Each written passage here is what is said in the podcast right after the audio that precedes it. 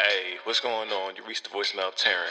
Unfortunately, I can't make it to the phone right now. I'm about to record the second episode of the Miseducation of the People. And today's episode is about ego.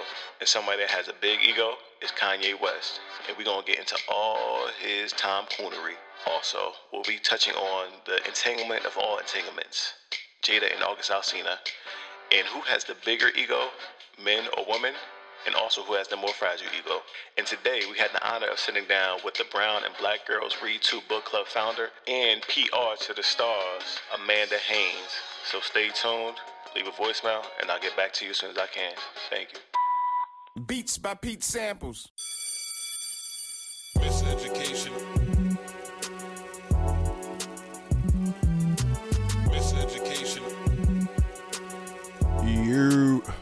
What's going on? Welcome to another episode of the Miseducation of the People.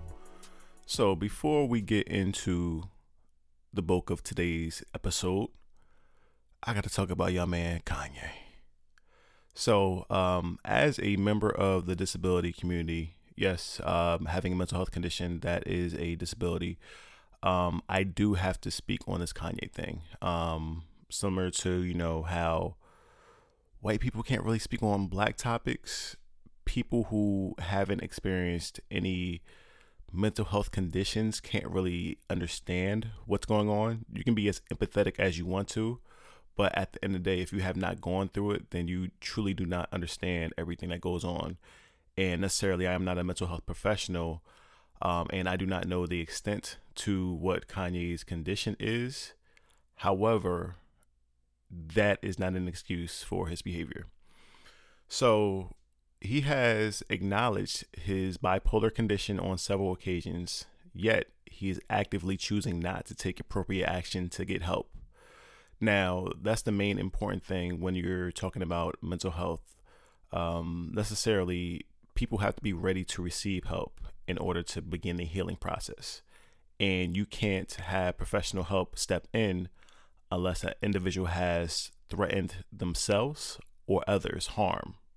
So, meaning like, you know, if they have intent to cause harm to others, then that is when you're able to, uh, I forgot what it's called, but pretty much uh, the police are able to take you into a, a psychiatric hospital for observation when that occurs.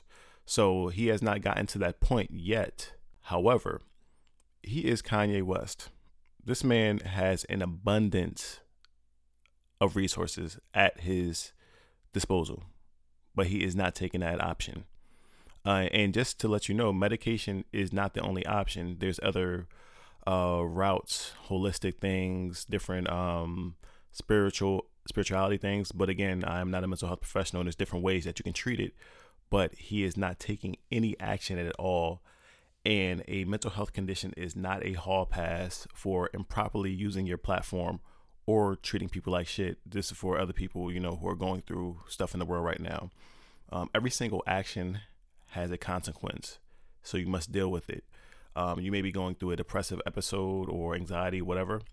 Yes, it sucks. Um, the world still goes on, though. That's one thing I realized. And I'm not saying that from a mean point of view, but you are still responsible for your actions, even though, you know, our brain is causing us to do all types of fuck shit. So, just in case you are not familiar with what happened, um, this past week, Kanye has had a rally, uh, and here's a little uh, snippet of the audio. When Harriet Tubman, well, Harriet Tubman never actually freed the slaves. She just had the slaves go work for other white people.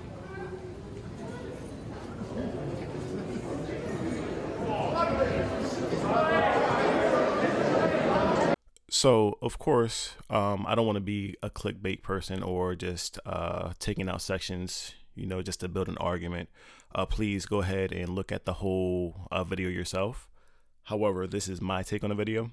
So, um, he's been saying a lot of outlandish shit for years. Um, well, more so recent years. But the Harriet Tubman thing and the old the whole slavery thing, like it's it's dangerous. It's eerily similar. No, it's not. It's not eerily. It's pretty much the same exact thing that Trump is doing. He's using false information to build an argument to get people on his side to think, oh, he's a free thinker, no, giving out false information does not make you a free thinker. And yes, I do get what he was saying about Harriet Tubman freeing slaves and him saying, "Oh, she returned them to white people." Yes, that's capitalism. They they control everything, but at the same time, she was doing the work that was necessary. Um, so Kanye is really choosing points, and I don't think he's really thoroughly thinking about it, and that is extremely dangerous because people do not read, they do not do their research on their own, and they take everything that he is saying as the truth, similar to how people who support Trump are taking every single thing that he's saying as the truth. Um, and just to clarify a point too, in the other episode, if I ever say uneducated, it does not mean it is a negative, uh, slur, derogatory term, whatever. I'm not trying to put you down. It's more so just knowing that you do not know what you know, and or you may just be lazy and be going by hearsay. And for me, you know, I am uneducated about NASCAR. I do not know anything about it. It's nothing against me. I just do not know anything about NASCAR. So when I say uneducated, that's what I mean in that context. Also, within that audio, um, well, not in the audio, but in the rally, uh, go back and watch it yourself. But there was two situations where audience members interacted, and one was a young white girl, and she corrected him about the Harriet Tubman stuff, gave him a hug, all that good stuff, kumbaya. Then a black woman questioned him. Uh, I, I believe it was a stance about gun violence. I'm not quite sure. Uh, please correct me if I'm wrong. Um, I haven't looked at the video, but he went off on her, and then he said, "Oh, you're not even showing your face because she has a mask on and she's following social distancing regulations." You're doing what the guy Vance did to me at TMZ. Do you want to be that same person? And your face is covered so we don't even know who you are. mind you, I didn't see any other masks. Um, and you know what that room looked like. Uh, very uh, alabaster. I to say it that way. But um, yeah, man, he, he he's on some other stuff, and I the stuff that he's doing with this political campaign BS. Um, I don't like Biden. I don't like Trump. But Kanye joining the race is, I'm not gonna lie, I, I give credit where it's due. It's a brilliant strategy to split the Democratic vote. Um, I don't subscribe to the two party system. Um, our government is trash. They do a lot of bullshit. However, Biden is way better than Trump. And we have to do what's right to get America back on track. And the fact that, you know, um, it's, it's a little fishy. It seems like it's a devised plan by Trump and Kanye. And when you look at the fact that Kanye's company was rewarded a uh, grant from the federal relief program that was supposed to be for small businesses in between the amount of two to five million dollars. Yeah, something's not right there with him joining the race. Hmm. Trump's other wealthy uh, business buddies received the same funding, so you know, just just a little, little weird, a little weird. And just the way he's going about everything, he had a Twitter outburst with just him going at his wife um, and talking about, oh, I'm just going to focus on the music. That's another red flag for me. All of this stuff is coming out at a time where he's advertising a album. So he, he had this little breakdown or whatever you want to call it. Um, I'm giving him the benefit of the doubt. I, I really want to think that he is going through something. But however, no excuses. I don't care about that. But it's coming off a little Kardashian-ish, you know, um, the fact of using everything to market, you know, all PR, all conversations are is good conversations for Kanye, you know. Um, we already know that controversy sells. And in the midst of him going through this quote unquote uh, mental health breakdown, he dropped the fact that he's dropping his album on Friday. So I'm like, hmm? You know, I get the computers shooting at a above average level, but uh, something ain't right in this dancery, and this is not me bringing any hiteration or holleration into the equation. Uh, kind of seeing some uh, record-breaking levels of Tom Coonery. Seems like it. And as the beige god would say, clown man tings, clown man tings. Uh, yeah. So um, yeah, I, I really want to give him the benefit of the doubt, but it seems like he's using this as a marketing tool, from my opinion. Um, like some of these celebrities have been doing in recent years when it comes to mental health awareness. Um, y'all know who I'm talking about. I ain't gonna say no names, but yeah, cats out here um, using this mental health stuff to to sell things, and also the fact that you know I'm seeing the conversation of using his mental health condition as a reason to excuse his actions. Going again, going back to my earlier point, right? But um, when we look at these white terrorists, Dylann Roof, he was labeled as having a mental illness as a cop out. So these are the same tactics that they're using for these white supremacists, and you know, um, I look at the same way. I think that he may be using it as a marketing tactic, but you know, um, I will always send you know prayers to anyone that's going through something when it comes to mental health conditions because I do not wish that on my worst enemy. So prayers and good vibes and positivity towards his way, but it seems like it's nasty, nasty, nasty behavior. And it's damaging to the mental health community, especially those who do, cannot afford the luxury of abundance of resources that Kanye has. Um, yeah, very, very poor taste. And I hope that he gets his shit together ASAP. So we about to get into today's topic. Goes along quite well actually with the whole, whole Kanye thing. Um, so today's topic, we're going to be talking about ego, and I had a chance to really break it down and speak with the phenomenal woman Amanda Haynes, PR expert. She out here doing her thing, and also the founder of the Brown and Black Girls Read Too Book Club. Uh, so you know, um, this is definitely a good episode for the small businesses, uh, the creatives, the entrepreneurs to really learn how to utilize PR to take themselves to the next level. And you know, let's get into it. What's going on, Amanda? How you doing? Thank you for coming on to the Miseducation of the People. I'm doing really, really well. I'm excited to be here. Thank you for having me. My goal was this to, was to make it a non-traditional tool to educate people about different things, and especially like what you do with your individual field, which you'll talk about later on. You know, I think that people can benefit from it greatly.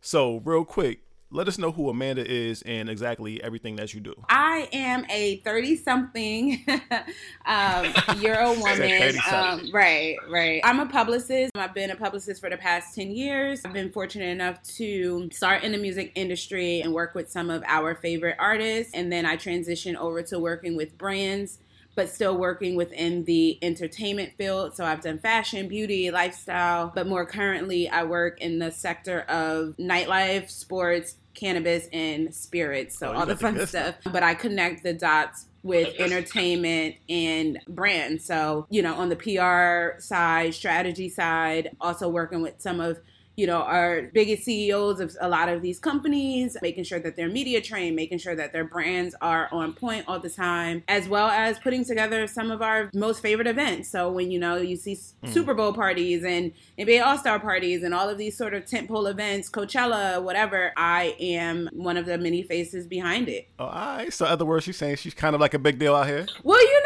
what? I, you know, I just do what I enjoy. I, am blessed enough to to have worked hard, um, but but actually enjoy getting up every day and doing what I do. Even through obviously, you can imagine it's a very fast paced, yeah. sometimes super stressful. Sleep sometimes is not even a known word, you know. So I try to make sure I self care other places, but but I again I I really enjoy what I do, so I, I'm blessed. Yeah, that's that's definitely important. And then my fault, I didn't mean to cut you off before. What were you saying before? No, it's okay. And then I also run a book club called Brown and Black Girls Read Too, which is a nice little escape. I get to sit down and discuss literature with some of my close friends and some new friends and just have some girl talk once a week. Oh, all right, all right. You, you brought up the book club, got me over here thinking about J. Cole and Noname and all that. but, you know, we're we not on that right now. nah, man. So, how did the, the, the book club come around anyway? You know what? It was something I, I had actually been sitting on for a few years years and I just never really had the time. I had never been part of a book club before, so I didn't really know what it entailed. So I just kind of always mm. brushed it off as, oh, I'm too busy for this or I don't have the time. And, you know, growing up, I've always loved to read, but as you get older, you can imagine, you know, it, you don't have or you feel as if you don't necessarily have the time but long story short when we got stuck in this pandemic i was like okay i got a little bit more time on my hand and i was looking at all these books that i had ordered over the years or all of these books that were sitting in my amazon cart or wherever and i was like you know what i want to read so i actually reached out to two of my friends, Tiffany and Nicole, and I was like, we should read a book. And they were like, I'm game. And then randomly, we all wanted to read the same book. And I was like, you know what? I'm going to open it up mm. to some of our other friends. And everybody was sort of just game. And we had it, you know, I, again, I did not know what to expect. I had never been part of a book club, I had never run a book club. And I kind of just dived in and it was exactly what we all needed. I think our first meeting might have been, our mm. discussion may have been June 1st, if I'm not mistaken. And I thought it was something that was going to be like 45 minutes and it ended up being like two hours. It was perfect. Insecure was still on, mm. so we like a lot of us even stayed on after and had like you know watched Insecure together on Zoom. So that was sort of it, it was just perfect timing. And although you know I don't.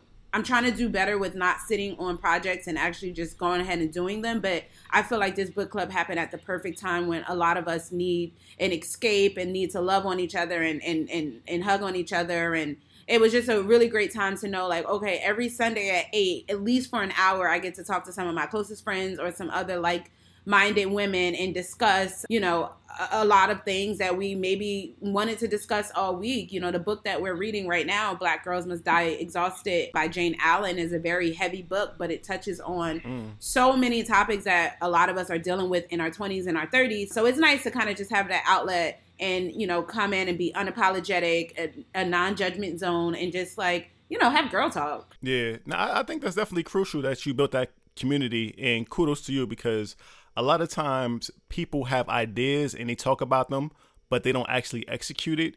And with you, you said you had never had any prior experience of a book club, you know, and that's good that you know you made your own standard of what it's supposed to be like. So definitely salute to y'all so, what's some of the other books y'all uh, read so far? Well, this is our first one. So we just started. Uh, we took the last few gotcha. weeks off because we had some birthdays and Father's Day, and you know, last weekend. Although we don't celebrate that holiday, you know, people were away. So yeah. we are resuming this Sunday, which I'm super excited about. So we're wrapping up Black Girls Must Die Exhausted, but they do have a part two, so that's going to be our next read. So we should be done that you know, uh, by August, you know, with the summer and people traveling and stuff like that although we're not traveling as much, but you know, people are still trying to do road trips or spend more family time. It we're not we don't really do traditionally like a book club and it's like a book a month. We sort of take our time. I may rev it up a little bit come the fall when I actually yeah. um, allow new members to come in, but for now we're sort of taking our time. So it took us, you know, about two months to finish this book, and then we're gonna go into the next book mm. uh, in two in two weeks. Okay,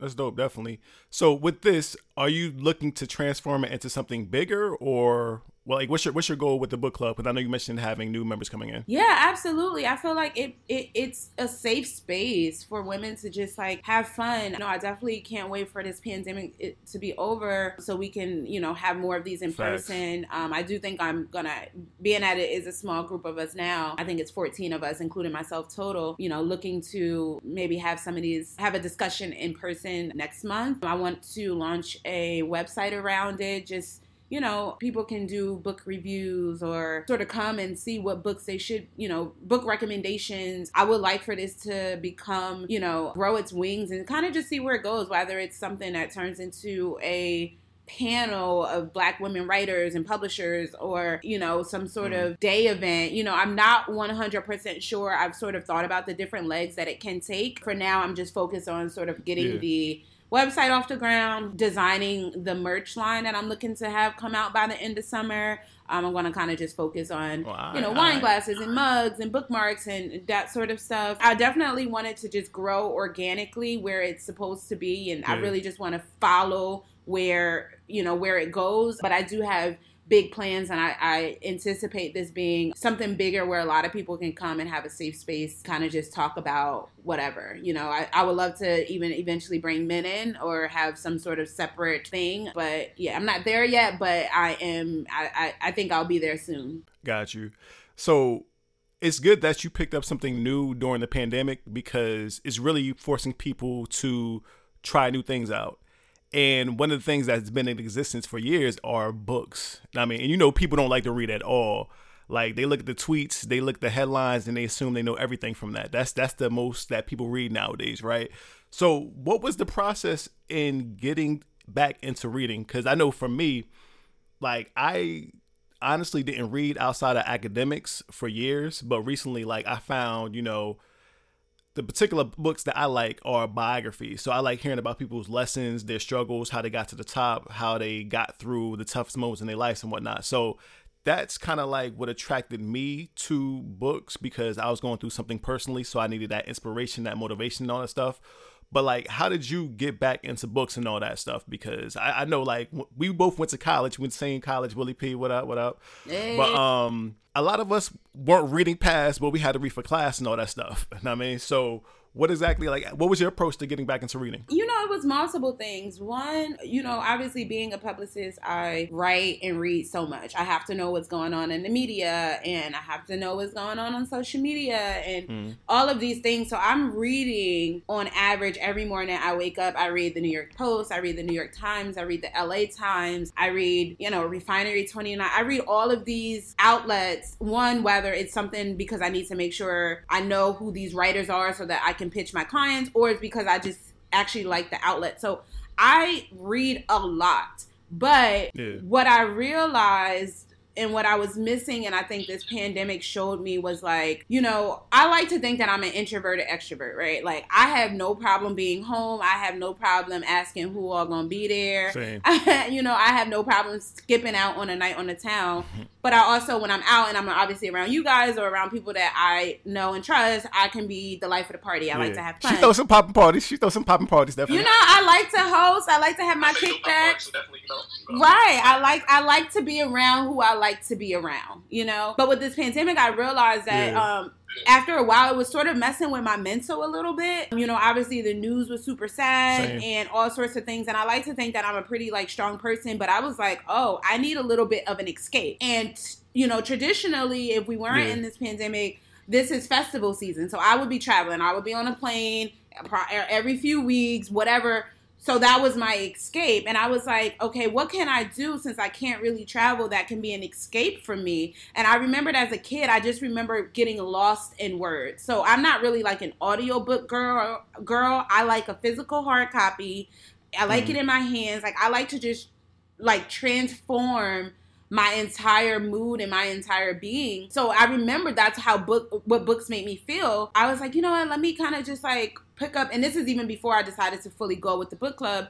I, I had some other books lying yeah. around and some of them were a little bit more career based or like, you know, self-help books and stuff like that. And then I was like I picked up mm. another book, Well-Read Black Girl, and and I had been picking up and putting down that book for some time and I was like, mm. let me mm. just finish it. And I got lost in the words again. And then I started re- reading poetry again. And I got lost in the words and I was like I felt good and you know, I suffer from insomnia. So there are nights that like I I can there are days that I can just not mm-hmm. sleep. And I was like, okay, let me get lost in these words. So I've realized like whether I it was me journaling or reading at night, it was helping with me sleep. It was like I I didn't care about what happened during my day, whether good or bad. I just was fully, you know, into this book. I became yeah. the characters, or I became you know, whatever it was. And I let my mind go. And I felt like it was therapy for me. So that was sort of my biggest thing. And when I felt that and I felt how good it made me feel, I was like, oh, before I knew it, you know, it was like a week later and I was finishing books within a week. It was, you know, that was my whole mm. thing. It was like, it made me feel good. I, I'm able to escape for a little bit and it was a positive outcome and I felt like I needed to keep that going. Yeah, and that's what's one of the things that you really spoke about was the impact that quarantine has had on you during COVID. So I'm, I'm a mental health uh, advocate for those who don't know, and definitely a lot of people are experiencing the same thing. However, they're turning to like negative vices such as liquor, drugs, overeating, increased screen time, whether it's the phone, the computer, TV, and all that stuff. And people don't realize that, you know, those, it, makes you feel good in the moment. However, long term, it doesn't fix what's going on inside of your head. So I got back into reading more too during the pandemic. One of the books I picked up was 50 Cent's book. I thought, what was it? Hustle Hard, Hustle Smart, or something like that. But I want to read that. Great, yeah, it was good. Like it has great business tactics, and it's not one of those things like it's a, it's kind of autobiography ish, but it has a lot of good business tactic tactics that can be applied to any areas of your life? But also, I have picked up the Spook by the Door, and that's like the one where I, I, know I'm late, you know, people be talking about that. But with this book, it's like you were talking about how it takes you to a whole different world. And it really did that for me because I believe in divine timing and everything. And with me reading this book, it's exactly what is going on in this world right now with black people. And it's amazing to see how, you know, stuff hasn't changed since the 80s and these other books, like such as, I think it's called The Miseducation of the Negro, mm-hmm. actually, you know, inspired, you know, the podcast and all that stuff. But that was back in the 1940s and the same exact themes are going on, you know, and reading provides a level of history that you're not going to get in the schools or online unless you know have somebody thorough putting something outside on, on online and all that stuff. But you know, I, I think that people really need to get back to the power of reading because it's not only an escape, but also it can teach you crucial things that can help you grow and develop in a personal and a professional manner and all that stuff. And especially like when it comes to PR, you know, how you mentioned that being aware of what's going on in the world. So can you speak more about PR? Because oftentimes, well, you say you're a publicist. Is publicist and PR the same thing or not? Yeah, so pub- PR is public relations. So one of my biggest pet peeves is when people hit me up and they're like, oh, I'm looking for a PR. I'm like, PR is what I do. Okay. I'm a publicist. So, oh, I got you. So yeah, PR is the I don't want to speak incorrectly.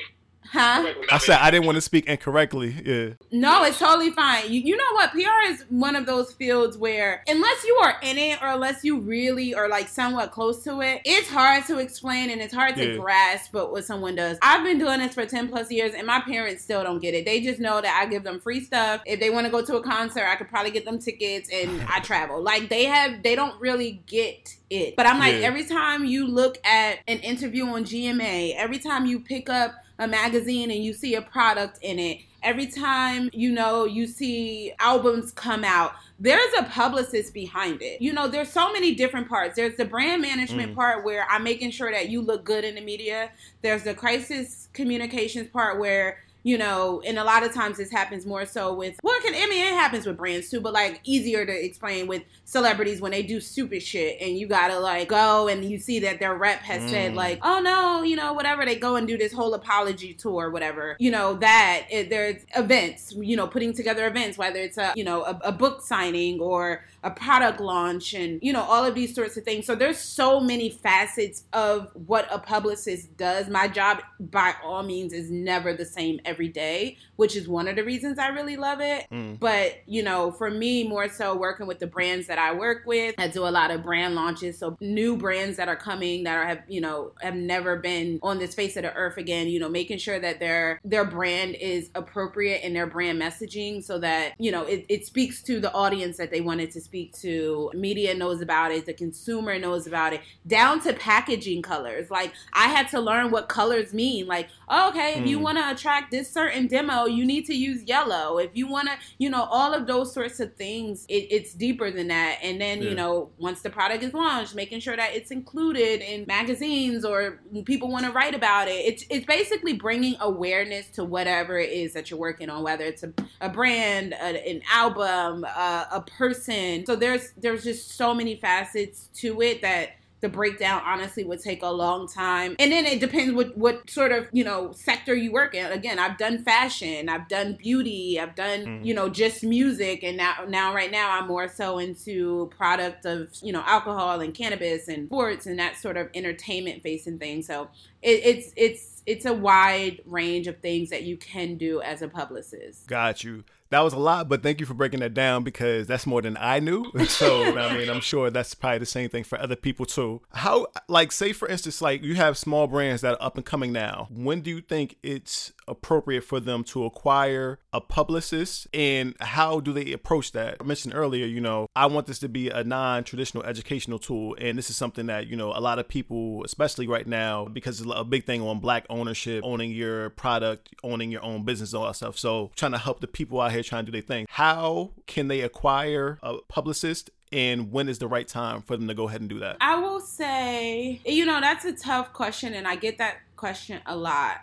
So, randomly enough, I'll tell this story. There had been a brand that I had been watching for some time now. I thought that, you know, what they were doing were, was really, really well. It was an organic company, black owned, a young black guy from Los Angeles. And his products, I had tried them and I thought they were really great. I knew he was a small business, but I actually tapped him and was like, hey, you know, by any chance, are you looking for a publicist?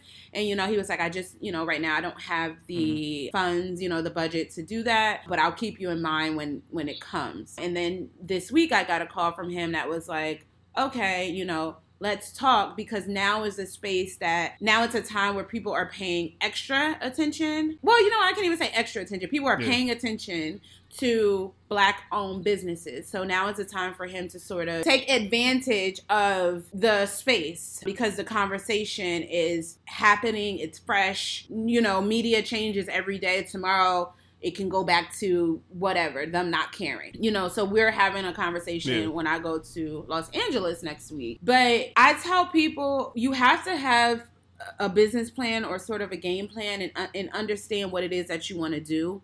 And then there is a budget. And then i tell people to sort of mm. try to educate yourself on what a publicist does because i get a lot of requests especially when it comes to music based people. And the things that they ask me are things that a manager would do or an agent would do there's a difference. Gotcha. A manager is somebody that's going to go out there and book gigs for you. An agent, or you know, an agent is going to go out there and book gigs for you. The manager is going to, you know, make sure the business part is correct and the finances and all of that type of stuff. And me as a publicist, after you book these things, I'm going to be the person that goes and make sure the media is there or making sure the right people are in the room. So, you know, we all play a part that's actually really close and, you know, with with connections that we all have in this industry, there are times that I may do something that is, you know, what a manager may traditionally do or what an agent would traditionally do. But I get a lot of those requests and I get a lot of those, oh, well, you know, because a manager may work on or an agent may work on just commission based. A publicist typically works on a retainer base, which means that you are paying me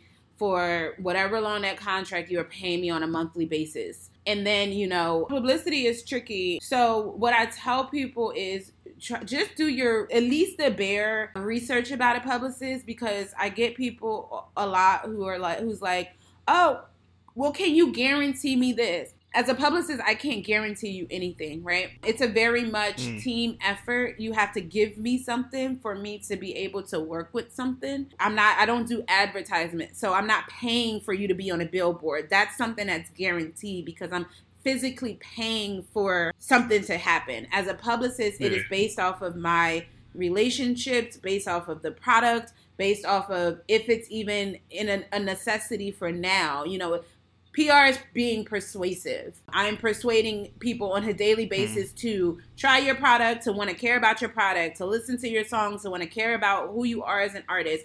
Uh, my job is to tell the story and create the story as to why you are different from everybody else out there so that people can care about it. So I think my biggest thing is just tell people to research. But once you, I feel like once you get to a point where you have an understanding of your brand for the most part, mm. and you actually physically, you know, have the brand or whatever and then once you have the budget you can consult but it's a it's a very tricky question because again i've worked with people who have no brand but they have the idea and we worked from the beginning to the to actually to launch it. You know you kind of it, it just it is special to to who you are in your brand. I you know everybody uh, i see publicists that's like no don't come to me until xxx i just feel like everyone has a different story. I never treat any of my clients the same way. But if people have questions i say like you know do your research and figure out who are the publicists in your field because not every publicist does everything. Like if you come to me and say, "Oh, I want to do healthcare PR," I'm gonna be like, I, I'm, I'm not the girl for you, and I don't care how big the check is. Yeah. I'm not her for you. You know, like try to understand who are the movers and shakers in your field, and you don't need to always go to those big, huge corporations where you got to pay, you know, fifty thousand a month. You know, there are smaller businesses, freelance publicists who you know have a smaller budget but have just much as much of an impact so yeah do your do your research but also don't be afraid to reach out you know publicists we do have like what we like to consider cons- um, consultation fees where you know we'll sit down with you for 30 minutes or an hour. You know, sometimes it comes with a price, sometimes it doesn't. But just kind of do your research and mm. really understand what it is that a publicist does. Got you, got you. Now, one of the things that I've been really thinking about a lot is ego. And I'm sure with the work that you do, you deal with a lot of people who have big egos and fragile egos, right? So I- have been really toying around with this question in my mind, right? Two parts between men and women who has a more fragile ego, and then the second part, who has a bigger ego. Now, I'm gonna break down my thoughts, right? So, mm-hmm. for me, I feel that men have a more fragile ego, ego because of the fact that you know we are low key very emotional, but we don't realize that because society has groomed us not to be emotional, quote unquote. But we don't realize that we still pouring out and doing it. So, you know, the littlest thing can set us off. We're gonna talk about the Jordan, the Jada and August Alsina stuff because that's a prime example of ego for me later on. Mm-hmm. Uh, we'll get to that definitely. But also, you know, when it comes to the bigger ego, also I see that I, I think it's really situational. But for the most part, I think that women have the bigger ego because ultimately, a lot of the stuff when it comes to advancements of relationships and all that stuff, it really depends on the woman's say, and necessarily it's not from a point of being hurt. It's just a point of observations, really, because women are the one of the most giving people. But once you burn a woman and she realizes her worth, that ego is going to go there and it's going to protect her and all that stuff. And no matter how much, how big of a man's ego is, it's not going to really break down that wall. And we'll, t- we'll talk about how men who have fragile egos kind of react and whatnot. But this is my little, my thought right there. But what are your thoughts on, you know, who has a more fragile ego and who has a bigger ego? I actually agree. I do feel like men have more of a fragile ego, you know, when I really sat there and thought about it. Because initially I would like to say, like, oh, a woman does. But no, I really think that a man does. You know, men are just, one, because society has always implemented like, oh, you have to be this manly man, right? So it's yeah. just like this idea of them always wanting to be the most manly of a man. So anytime that you make a man feel quote unquote less than, they are easily mm. um, hurt. Women, women, we have been through the ringer, and in this honestly is all races, um, but especially the black women have been through the ringer, and I feel like we're yes. just a little bit tougher when it comes to standing strong. So I definitely mm. think think that. You know, far as the bigger ego, I, I definitely I would say a woman as well. Part of me is like men men got the fragile and the bigger, but no. Yeah, that's why I said situational. Yeah, it, you know, it really, really is. It definitely is. But yeah, I, I think I'm gonna agree with you on this one. I, I, I, definitely think women. I mean, men have more of a fragile ego and ego, and women have a bigger ego for sure. Yeah, and two people who need a publicist and some some ego check is Jada and August Alsina definitely right. So prime example of a woman having a bigger ego and a male having a more fragile ego, right? So she was killing it with that entanglement line. I'm like, yeah, yeah that is the classic line from now on, and y'all already killed that line using it 20 million times in one day on Twitter. Like it was wild, right? right? But when I was I was listening to that interview she did with Will, and I really didn't hear any sense of her taking accountability for everything that she did. You know, with her especially preying on him when he was in a more fragile mental state and whatnot. So that that's how I really put the example of a bigger ego right there. But then also the fragile ego is, you know, August has been denied all these years that oh him and Jada used to mess around and all stuff. Now he's talking and all that stuff. Which y'all y'all y'all men need to stop talking about what y'all do with women. You know, y'all a lot of it's it's not acceptable. You know, you're supposed to keep everything in private. But it's more so. It felt like it's similar to like guys who start disrespecting women when they get rejected after trying to get at them. You know, once something goes doesn't go his way, that ego's damaged, so he has to go ahead and kind of make himself bigger and downplay people. So after all this stuff happened with the interview coming out, he started going at Keke Palmer, and that was a true indicator that that's that male that that male fragile ego in play right there. So that's the the example I use right there. But what, what's your thoughts on the Jada in August Alsina stuff? You know, I'm not really a rumor based podcast, but that is definitely like it's it's a wild situation. You know what it is? I will start by saying this what people do in their relationships and what people do in their bedrooms is absolutely none of my business. Yep. I agree with you. What people do behind closed doors should stay there. I never appreciate or condone people who speak out in the way that August did. I mean, you know, I finally sat down and watched the interview with him and Angela Yee, and I, I was like, okay, he went in there with a motive. She could have asked him, hey, August, what's your favorite ice cream? And he would have been like, I slept with Jada. Like, he went in there with a complete motive Yeah. to disclose this information. You know, overall, I feel as if typically I would be like, she didn't really do anything wrong, in my opinion. I personally Mm. feel like they have a open relationship, and now would have been the time for them to admit it. But again, that's none of our business, and I don't think that they want to have that Exactly. conversation because let's also look at it like it's been speculations for years, but nobody has been able to necessarily prove it.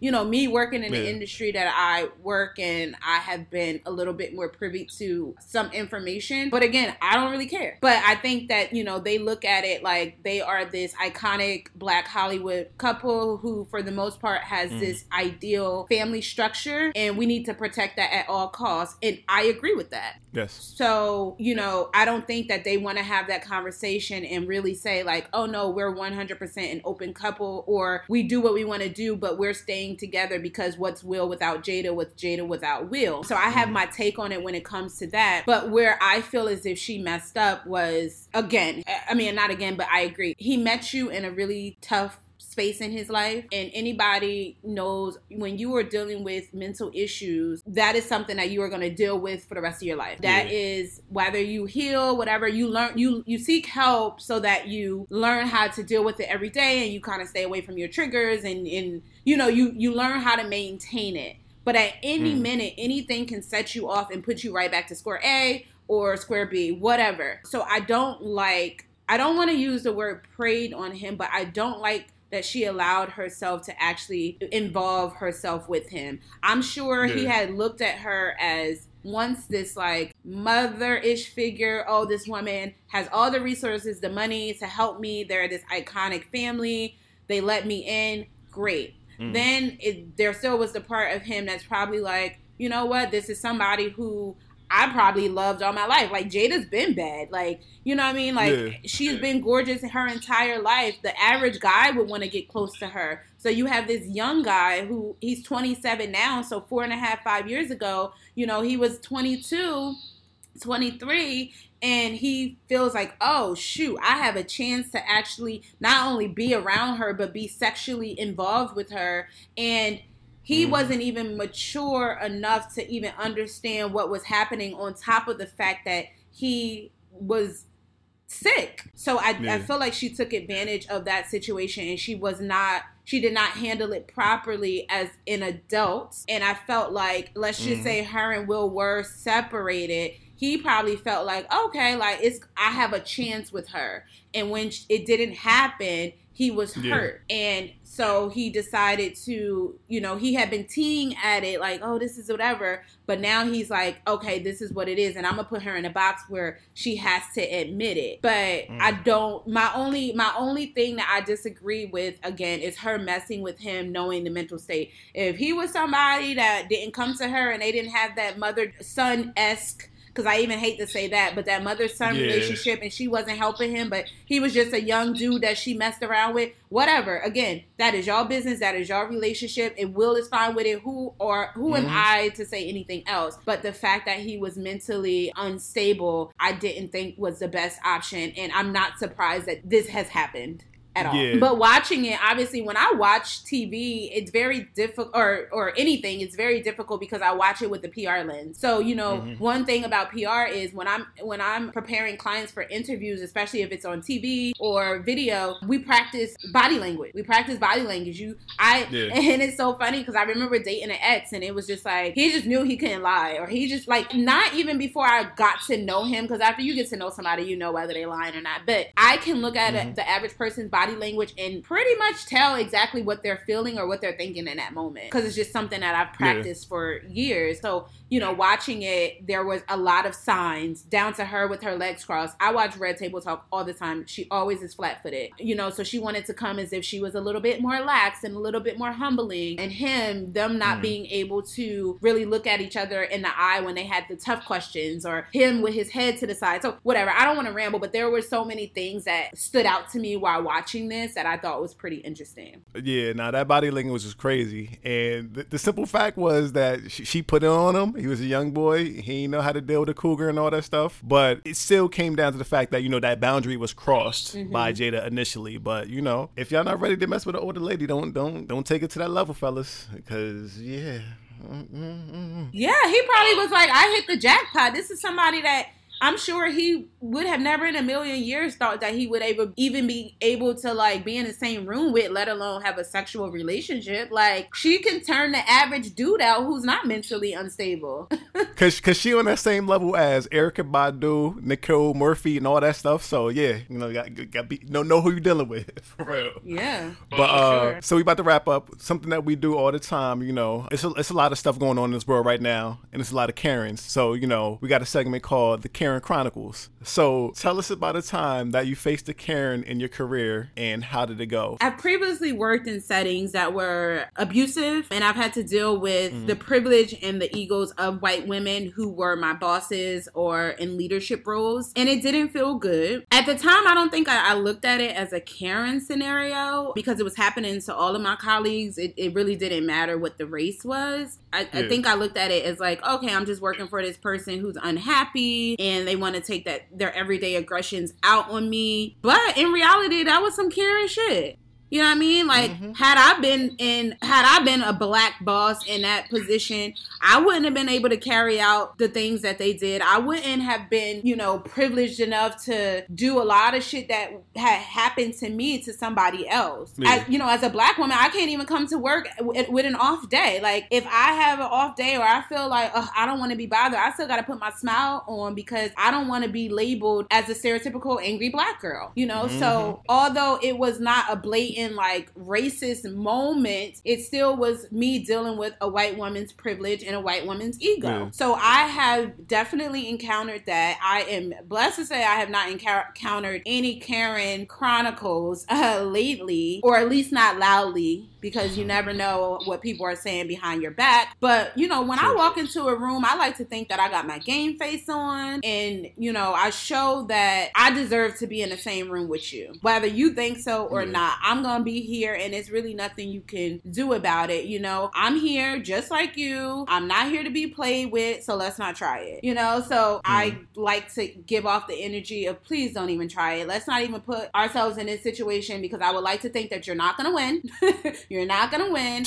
Um, there is zero tolerance for any Karen sh- stuff at all. Yeah. So, you know, but you never know what tomorrow brings. But I will say I have dealt with it in my past. I have not dealt with it blatantly lately. And I hope that I don't have to. You know, I see these these stories and see these videos every day and they they make me cringe to where it's like sometimes I can't even click on them because the ignorance of people is just ridiculous. The idea that they are able to do whatever they want to do and feel as if they are yeah. not supposed to have any sort of consequence is just it's it's beyond me. And I feel so bad for people yeah. who have to encounter these things. You know, there are sometimes I look at these videos and I'm like, whoo, you have way more restraint than me because you know I am I like to think that I'm very professional. I like to think that God has worked on me a long time, but at any given moment we can revert back to Amanda from Trenton. You know what I mean? Like yeah. some of these some of these moments are completely outrageous. Like I'm just like, how do you stand there and how do you do some of the things, especially when they attack kids? It's just like I have such a soft spot for people, for kids and for animals, people who can't speak up for themselves, whatever. Uh. But so, you know, overall, I haven't dealt with anything blatant lately, and I hope that it stays that way. Got you, got you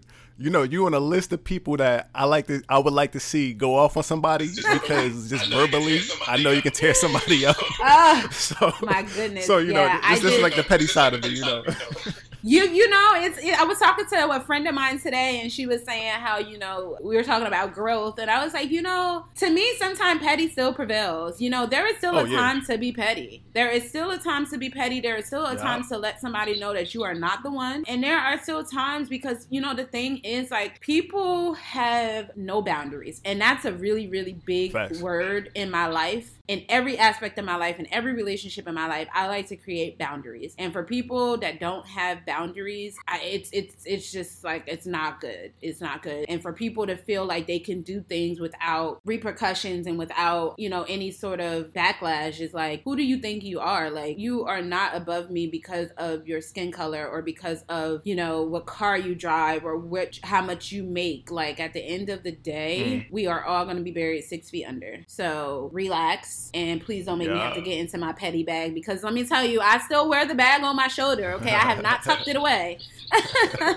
I've not tucked it away. Yeah, it's just like we find a better hiding spot for it as we grow up, but we can easily pull it out. nah, man. Absolutely, absolutely, absolutely. I commented on, and it's funny because I rarely like. I'm not a troll on social media, but I commented on something the other day, and, well, like last week, and like people are still writing me back on it, and I like wrote this guy today, and I was just like, eh, this was last. Like, stop writing me, and I was like, man, that's petty. This is social media. You wrote, he can respond, but I was like, you know, no. Like, no. Get off my page. Yeah. Stop writing me. I don't know. I no longer want to talk about this topic. nah, I feel you. I feel you. But I, I, appreciate you coming on. Definitely go ahead and plug your stuff. Plug the book club. Plug your publicist services. If y'all coming to her with the PR stuff, and I mean, make sure y'all come with the bag and you know, give, give me give me like a little piece. Let me get a little piece of that. I got you. Look, I definitely do referral fees because you know it's it's it's we all got to look out for each other. But yes, if you yeah. want to follow me, you can find me on Instagram at a underscore love the number four pr. I'm I'm getting back on Twitter, so if you want to follow me there, it's at musically underscore made. To follow my book club also on Instagram, it's Brown and Black Girls Read Too. And yeah, you can feel free to reach out to me through any of those channels if you have questions about PR, any sort of things. Definitely definitely just keep looking out. I'm looking to release the merch line for the book club. I'm working with a new artist named Remy Williams, who is amazing. I'm excited to be working with him and mm-hmm. roll out his new debut. He's actually Summer Walker's uh, drummer, but he's coming out as an artist super okay. dope. Jersey Boy, like so dope. So we're looking to release his first single next month. So we're kind of just working away there and, and getting things in order. So just look out for a lot of the things that I'm doing. I bet, bet. Make sure Go check her out, definitely. But again, thank you so much. I appreciate you. And we out. Miseducation.